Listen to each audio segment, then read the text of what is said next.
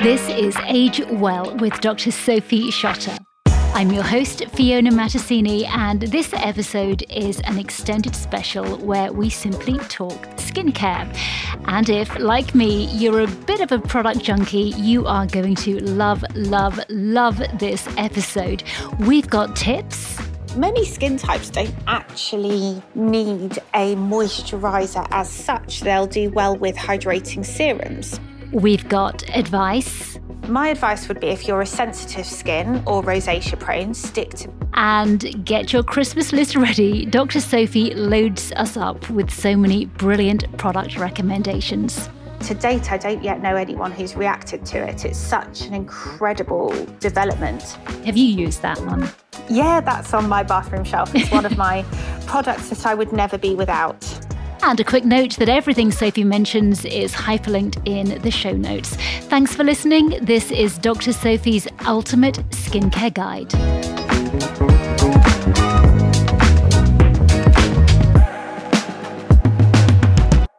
Right, Sophie, I'm really looking forward to this podcast. I love skincare, so this is going to be a really exciting one for me. Skincare routines, they've moved on so much since the traditional cleanse, tone, and moisturize, although that still sticks for a lot of people, doesn't it? I thought what might be good is if we go through a list of skincare products and ingredients. I think I'm inspired here by brands like The Ordinary and the INKEY List because that's what they do, isn't it? And can you give us the lowdown on what each one does and what your thoughts are, and a few product recommendations, including this is such a shopping list here, any different price points and budgets. And I just want to add, we'll do retinol in its own self contained question, which we'll do after this one in case people are thinking, why aren't you mentioning retinol? We are going to mention retinol. So, anyway, squalane. Squalane? That's it, isn't it? Yes, squalene, squalene. Squalene is a really great and hydrating lipid based ingredient. So it's a naturally occurring lipid essentially that in our own skin comprises about 10% of your skin's natural oils. Right. So it's really, really important for your skin's hydration status because hydration isn't just about oil. So it's found in all sorts of products. So the thing that I think is important to remember is you can go down the route of brands like The Ordinary and you'll find that they have a squalene serum. Mm. But actually, I'm not the biggest fan of single ingredient products and picking out the ingredient, but you will find squalene in lots of different formulations because what I don't want you to do is think that ingredient sounds great and that ingredient sounds great, Mm. and then ending up using 10 or 15 different products, which hmm. can help contribute towards you developing a more damaged skin barrier, product overload. So, generally, this one's a great one if you struggle with dryness, you've got red, irritated skin, maybe you want to improve your skin texture or fine lines.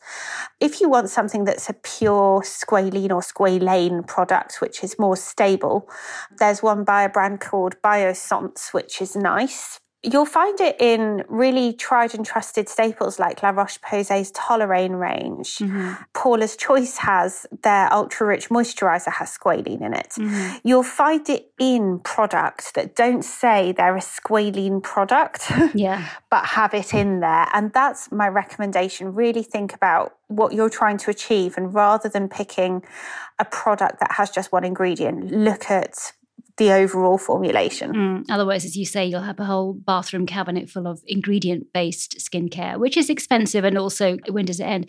And also, I had thought squalene was purely for cleansers, but I think I thought that because of the ordinary. But actually, from what you're saying, no, it can be in a range It can be in lots of different things, and it is a great ingredient in cleansers as well. It does give that kind of nice, slightly oily feel to a cleanser. But yeah, it's in lots of other things as well. Okay. Vitamin C. Which is a- Yes. yes. I'd be amazed if you said no to that one because I think it's a big one, isn't it? It's a hero ingredient, and vitamin C is a powerful antioxidant, and antioxidants mop up free radicals in the skin. What vitamin C is particularly good at is mopping up free radicals caused by the sun, by UV damage. And if you apply a really good vitamin C in the morning before your sunscreen, it will make your sunscreen up to four times more effective. So it's one I'm a big advocate for. And it's also a great one for boosting skin glow. So if I'm putting together a plan for a bride to be, for example, I really do like using vitamin C in a routine because it gives glow quite quickly. Mm. Vitamin C is also essential for helping to boost collagen production. You need vitamin C to make collagen. And it can help suppress pigment formation. I don't personally feel it makes the hugest difference on its own if you've already got pigmentation there. Mm-hmm. But to help prevent it forming, I think it's a great ingredient. It comes in lots of shapes and sizes. And what you need to remember here is vitamin C can be quite unstable. So historically, many of the products have been L-ascorbic acid. And you'll see, for example, the moment that serum changes colour and becomes a little bit orangey looking, it's gone, it's oxidized, and it's no longer doing anything good for your skin. But you can get products that are 10%, 15%, 20%. And then there are newer formulations. For example, there's THD vitamin C, which is found in revision skincare. And that tends to be a lot more stable, and formulations can be even higher. So they have a 30% formulation, but it's a much more stable product is it a case of the higher the percentage, the more unstable it can be, but the more effective it? Like, what percentage should we be looking for, or does it matter? No, for most skin types, 10 or 15%. Sometimes an oilier skin, 20%, but we have to remember it can also be irritant. Mm. It isn't one of those, the stronger the better. Mm. For most people, a 10 or 15% L ascorbic acid is enough. Mm. But you have to remember you shouldn't compare the percentages of different formulations. So, for example, the revision, as I mentioned, the THD vitamin C, that's either 15 or 30%. So then you've got a brilliant brand called Skin Diligent who have their vitamin C serum in oil, and theirs has 3% ascorbyl tetraisopalmitate. And if you listen to that, you'll think, oh, well, 3% is nothing. But actually, with this particular form of vitamin C, that 3% is actually a really high concentration. Right. So you shouldn't compare the percentage of one form of vitamin C to the percentage of another form of vitamin C.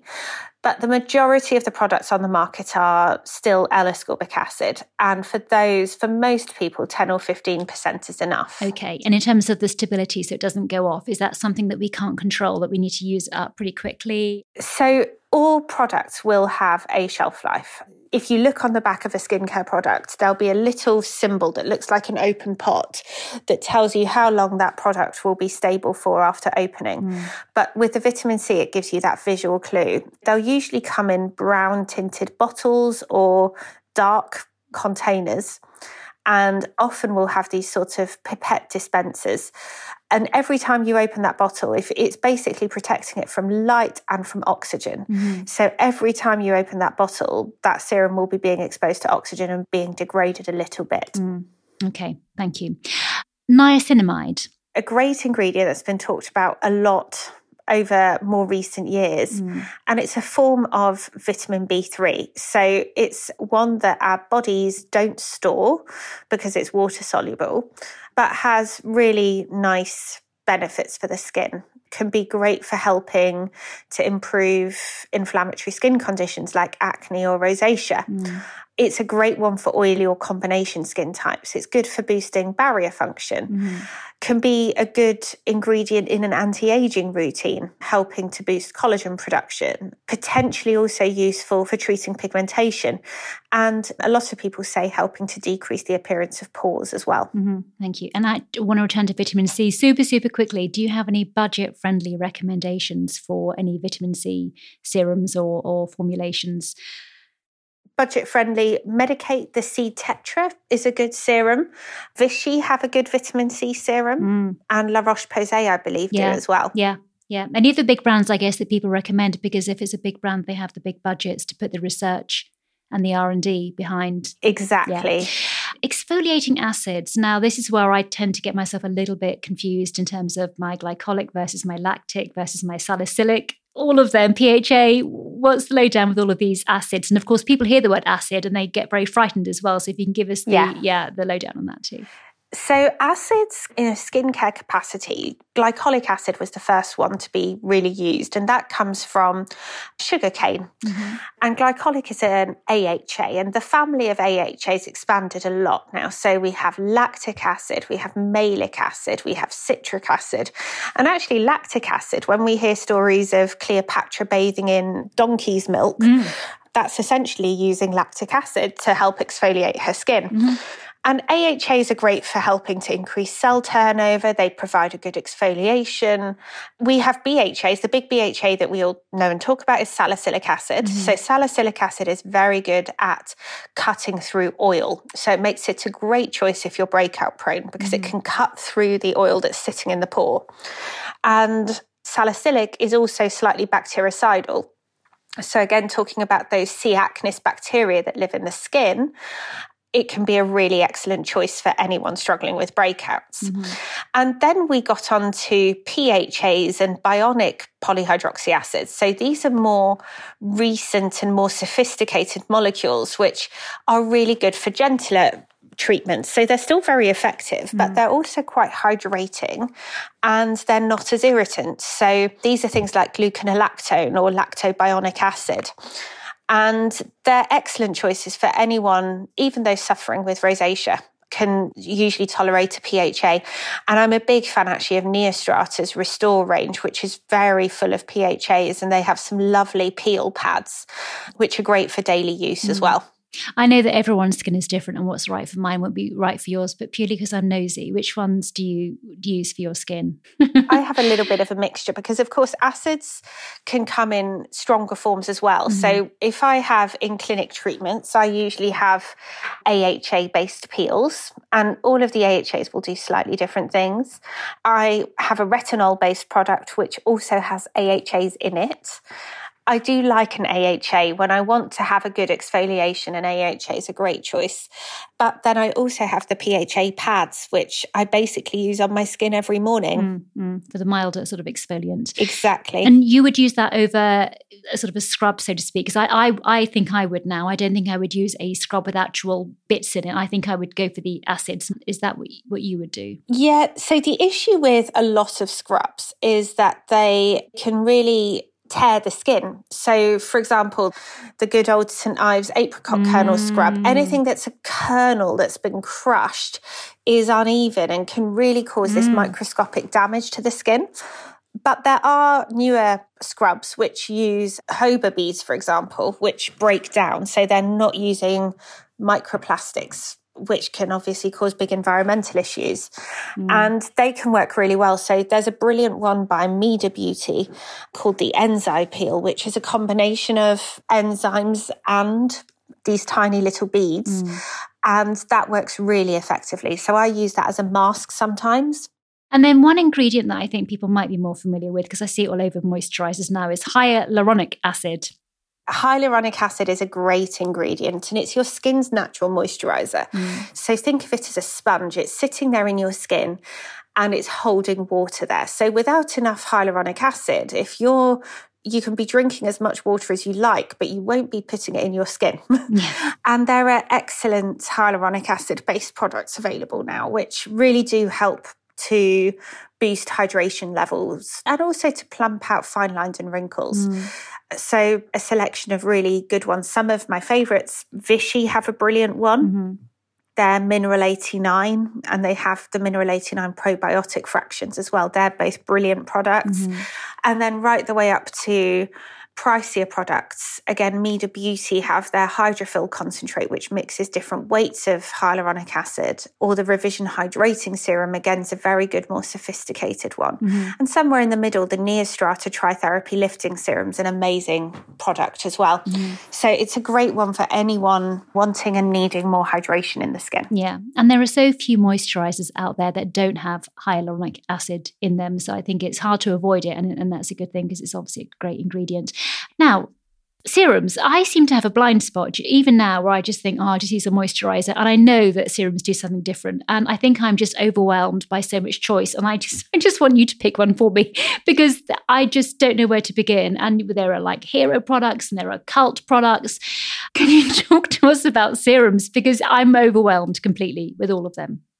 So, serums are really lightweight and they're usually very highly concentrated with more active ingredients that penetrate deeper into the skin. So, they're a great choice for things like antioxidants, vitamins, peptides. Hyaluronic acid often comes in a serum form, whereas moisturizers tend to be thicker, they tend to be more lipid based, mm-hmm. and they're designed to really lock moisture in. Many skin types don't actually need a moisturizer as such. They'll do well with hydrating serums. Mm-hmm. So it very much depends on the skin type. And again, this is where though, when you get into the realm of single ingredient serums, you can end up using so many of them that it can actually end up causing skin problems mm. rather than being beneficial.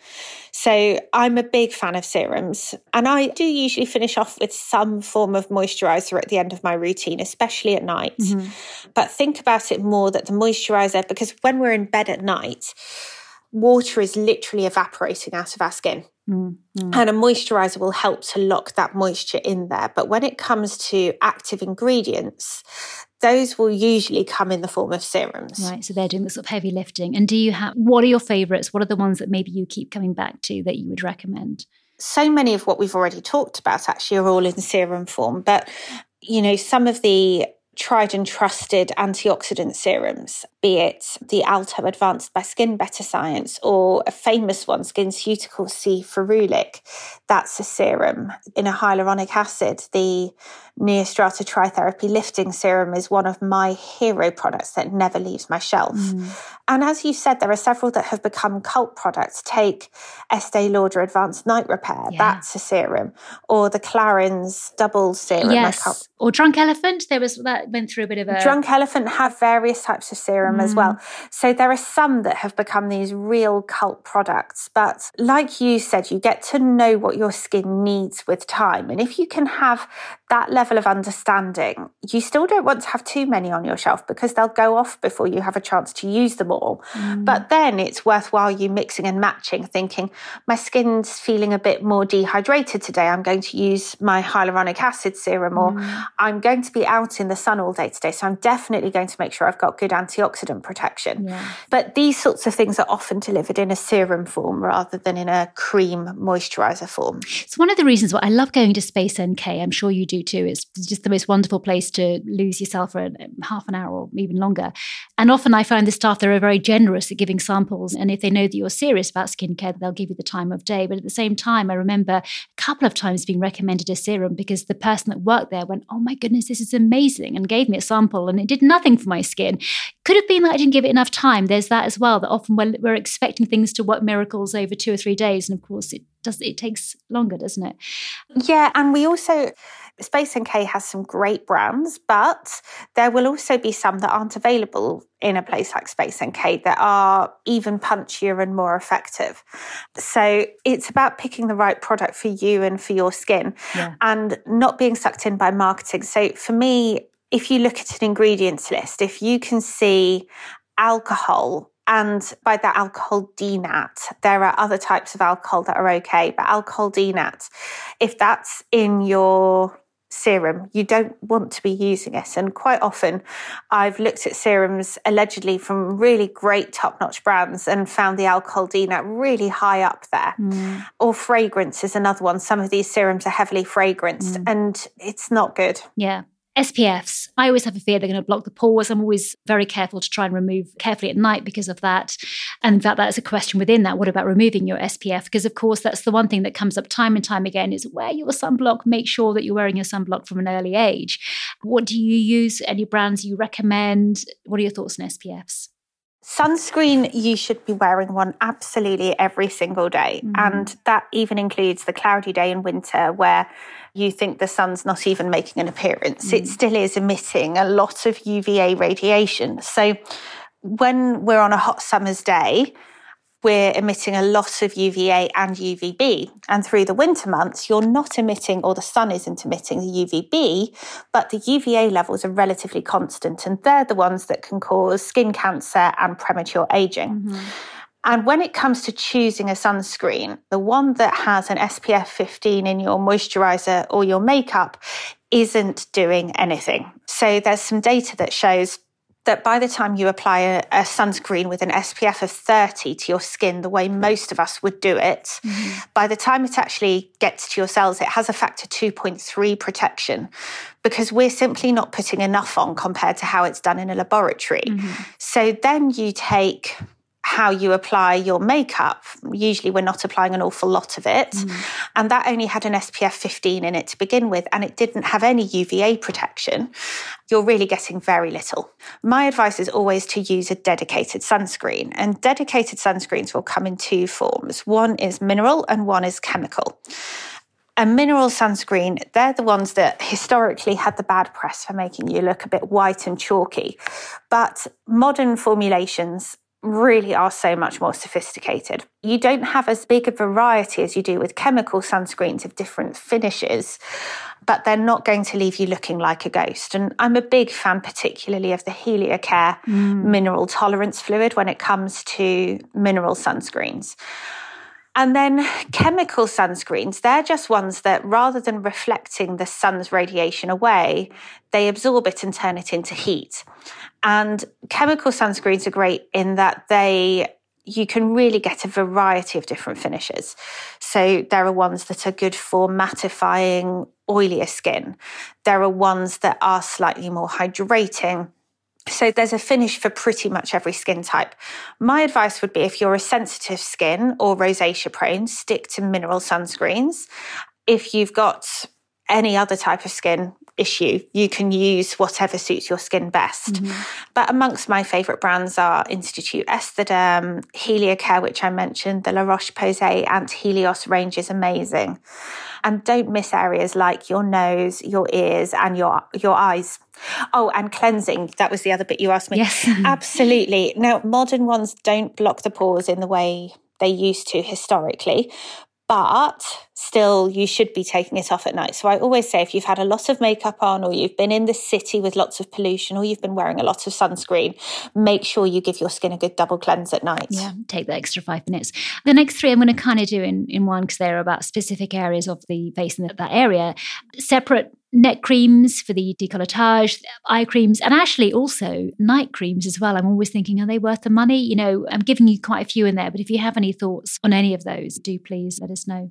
So, necks and eyes, definitely. Necks have structurally a different skin than the face. Mm-hmm.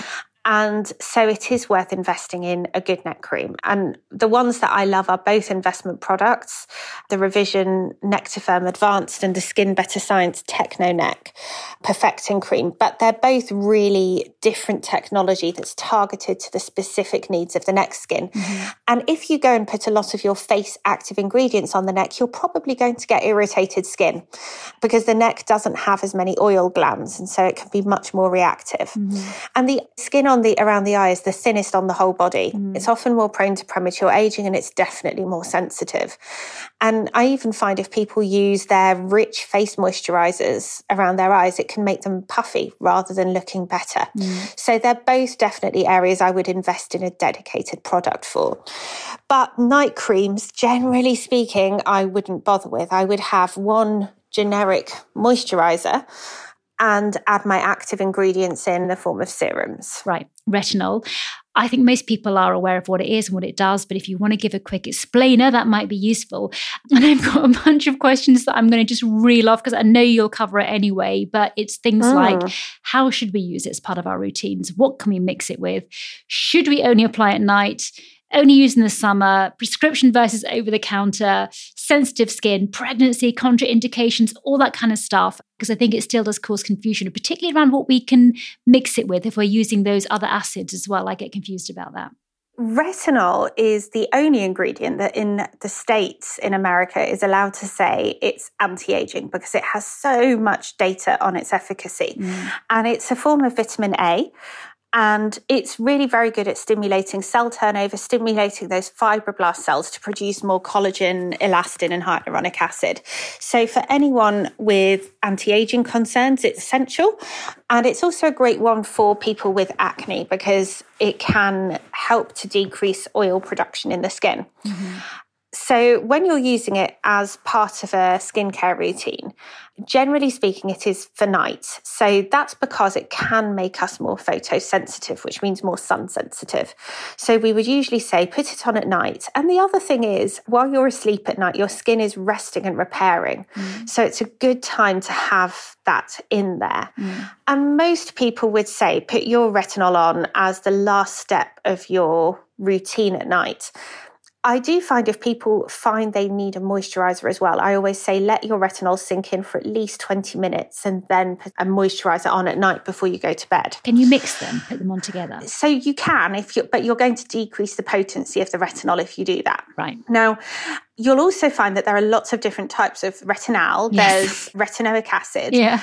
And they're all part of the same pathway. When you put retinol onto your skin, it's converted in your cell to retinal, and from there is converted to retinoic acid.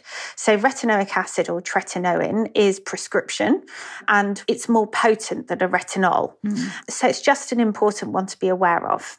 Now, what to mix it with and not to mix it with, there are no absolute no's, but you have to remember that when you combine it with other active ingredients, you do increase your risk of irritation mm. because retinol in its own right can make you a little bit irritated. It can make your skin a bit red and a bit dry and flaky.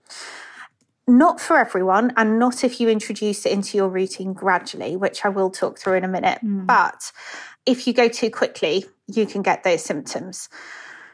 So, if you're thinking about AHAs and BHAs, generally I would recommend using them at opposite ends of the day. Mm. Other prescription acne ingredients like benzoyl peroxide can give you a lot of irritation. And I would also tend to use it at the opposite end of the day to vitamin C. So use your vitamin C in the morning and your retinol at night we don't want them to counteract each other. But most other things you can mix with retinol. Yeah. And I was going to say also then you get the glow of the vitamin C in the day, which is when you want it, as opposed to at night when you're sleeping. Exactly. So I would just say if you're new to it and you're introducing it gradually, then start with maybe using it on the opposite days to when you're using your acids. Mm-hmm. Use your acid in the morning and your retinol at night, and start off just by using your retinol twice a week for the first couple of weeks. Then increase it to every other day for a couple of weeks. From there, go up to every night. Yeah. You'll also find that there's a lot of different strengths and potencies around. And it's not a matter of starting at the strongest you can find. Start with a weaker product and then, provided your skin tolerates it well, then increase slowly, building up a retinol ladder. And a really good brand to look at for that is Medik8 because they make it very easy to understand. I do use mine over the summer months. I don't stop, but mm. I just make sure that I have a good sunscreen on. Okay. All right then. If somebody was pregnant, could they carry on using it or use it? That's one of the absolute no's is pregnancy because in principle vitamin A can be teratogenic.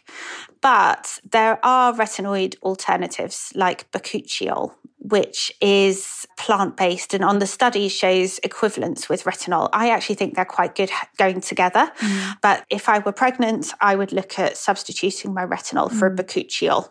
And what about newer molecules, yeah. which is quite exciting? what's coming down the pipeline in, in, in this space? So it's even things like, and this is why all the traditional rules of what you can mix and what you can't are blown out the window.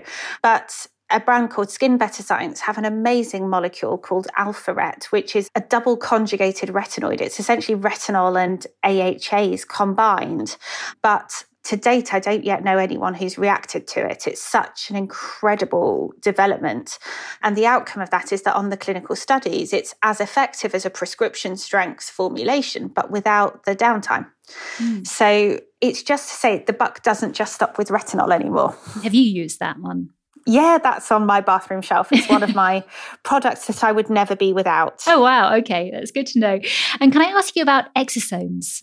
Oh, yeah. So exosomes themselves are part of human biology, but they're these little vesicles which contain multiple different things that help your cells to communicate with one another. So that can be peptides, it can be growth factors, it can be vitamins and minerals, and they're brilliant around treatment. So for example, they can really help to boost how quickly your skin heals or how much collagen your skin produces. And there are now some. Now, what we have to remember in the UK is that exosomes are human derived products are illegal. Mm. It's not allowed under human cosmetics regulations. But there are excellent plant based alternatives. So there's a great brand called XOE, which we use in clinic combined with things like microneedling or radio frequency microneedling to speed up how quickly people recover and also to boost the results that they're getting. And those are also available for home use. And would it be good for someone like my older daughter who has had acne and she has got some scarring? Would that be good for, for her or someone like her? Yeah, and even for people with acne, it's really very good. The results that I've seen on acne patients for helping to decrease inflammation and improving the long term outcomes with scarring are excellent. So, you've mentioned some of your bathroom shelf heroes. What would you describe as your hero brands in clinic? For me, the ones that I've just mentioned, as in Revision, Skin Better Science, Meder Beauty, they are our main in clinic brands that we use time and time again. We also have a little bit of Skin SkinCeuticals, we have a little bit of Neostrata. Mm. But we try and focus on ones that are less available online and something that's more more available on an expert led basis. Yeah. There are now so many different brands around. And another great one is Obagi, which is a lot of that's on prescription. But if you struggle with pigmentation, it can be a really good choice. There's an excellent brand just launching into the UK called Sente, mm. which I'm very excited about. And they've got some very novel products for rosacea and pigmentation that are coming. Mm. And Biojuve is another one that just launched, which is a world first. It's a live probiotic skincare that takes up residence in your hair follicles. And again, excellent results for acne, anti aging. It's really very clever for helping. They're calling it a skin biome treatment rather than skincare. Wow but very very clever and there's things that are always launching it's it can be hard to stay on top of especially for a consumer for me it's my job yeah they are coming up all the time and what do you think about new business models such as beauty pie and can people get really good skincare at a cheaper price with beauty pie i still don't feel that the products available on there stack up to the clinic grade products that I've just mentioned. Mm. But can you save money compared with a lot of the high street brands? Absolutely, yes. So, are there products on there that you can get that are good and that are nice? They've got some great cleansers, they've got some really good SPFs, they've got some nice neck and decolletage products. I still haven't seen any data on any of them that matches up to what you can get from a good in clinic skincare brand. Mm-hmm. But for sure, compared with the high streets, it's a good place to shop. Mm-hmm. And are you a fan of multitasking skincare, the kind of skincare that combines lots of different ingredients? Because obviously, we mentioned quite a few. Do you tend to try and focus on that so that you're not buying, as you say, multiple single ingredient products? I think so personally. I think it's important that companies spend a lot of money formulating things in a very specific way to achieve set results. And their scientists are a lot cleverer than we are. They put these things together for a reason. And what you don't want to be doing is overloading your skin. You just want to be putting on enough products that are needed. So, yes, I do believe in multitasking skincare. Mm. And what about skin cycling? Do you rotate products? I do, in that not on a set basis. So I know there are some people who skin cycle by doing certain things every other day, for example.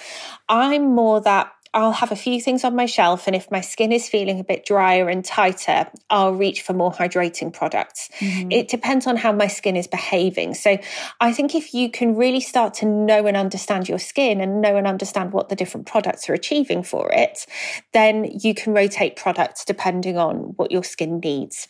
And slight swerve as a question, but what is all the hype around Korean skincare? Do you know the Koreans are so far ahead of us? A lot of these ingredients that start to become a bit more buzz over here have originated from Korean skincare. So think about snail mucus and bee venom. Mm. And I'm, I'm not advocating either of those as ingredients, by the way, but they have a very active market in skincare. So, a lot of interest in it and a lot of investment in it and in research and development. And so they tend to come up with some really good products. Mm. I think the whole K beauty scene is huge and it isn't going anywhere anytime soon. So, worth keeping an eye on. You've mentioned a few products, but I just want to ask you you mentioned one that's, in fact, I think you've mentioned two that are on your shelf. What is your routine? Um, and do you have any products that you love so much that you always have them in the rotation? Yes. For me, There's a product called the DEJ Daily Boosting Serum by Revision Skincare that I will never be without. if I could bath in it, I would. It's amazing. It really it boosts your cellular energy levels, but very lightweight. I'm also obsessed with the Revision C Plus Correcting Complex, which is a mixture of vitamin C and some technology that helps control pigmentation in the skin. I love the Neostrata Tritherapy Lifting Serum. That's a real hero. Mm-hmm. The Skin Better Science Alpharet Overnight Cream. And they also have that as an eye cream version called the iMax. The Revision Net Cream for me is a hero. And then the Meder sheet masks, I would again never be without. The Meder Enzyme Peel is my go to weekly skin boost treatment. Mm-hmm. There's a few in there.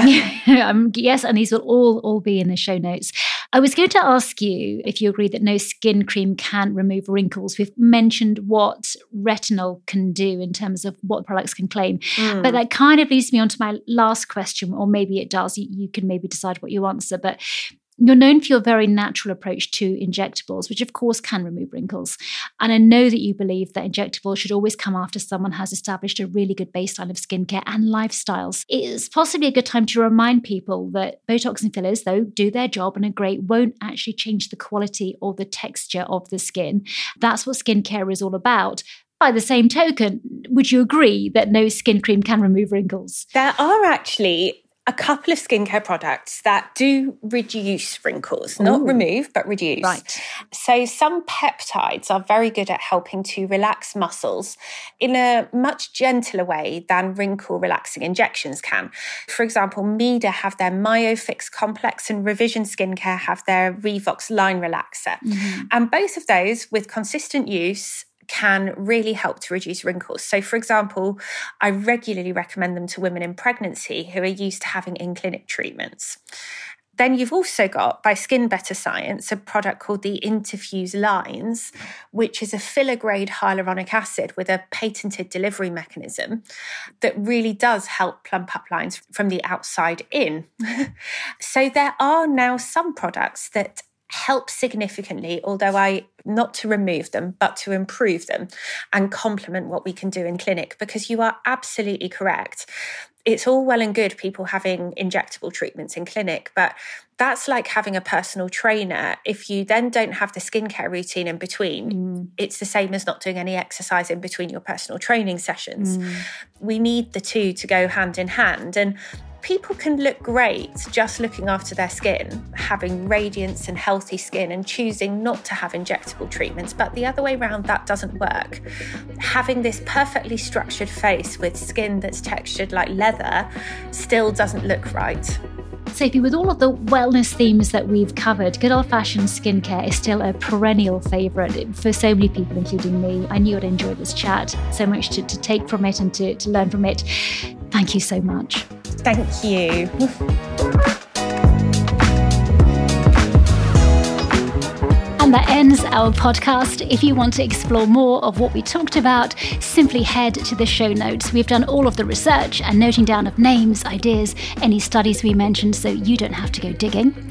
To be ahead of the latest episode, press follow on Apple Podcasts. That's the little cross on the top right, or simply hit follow on Spotify or whichever podcast app you use.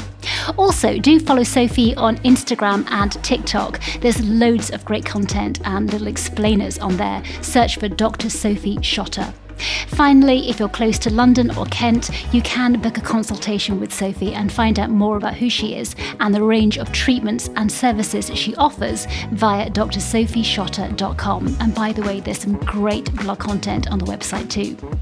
My name's Fiona Mattasini. On behalf of myself and Sophie, please do take a moment to rate and review the show. It all helps. And of course, thanks for listening.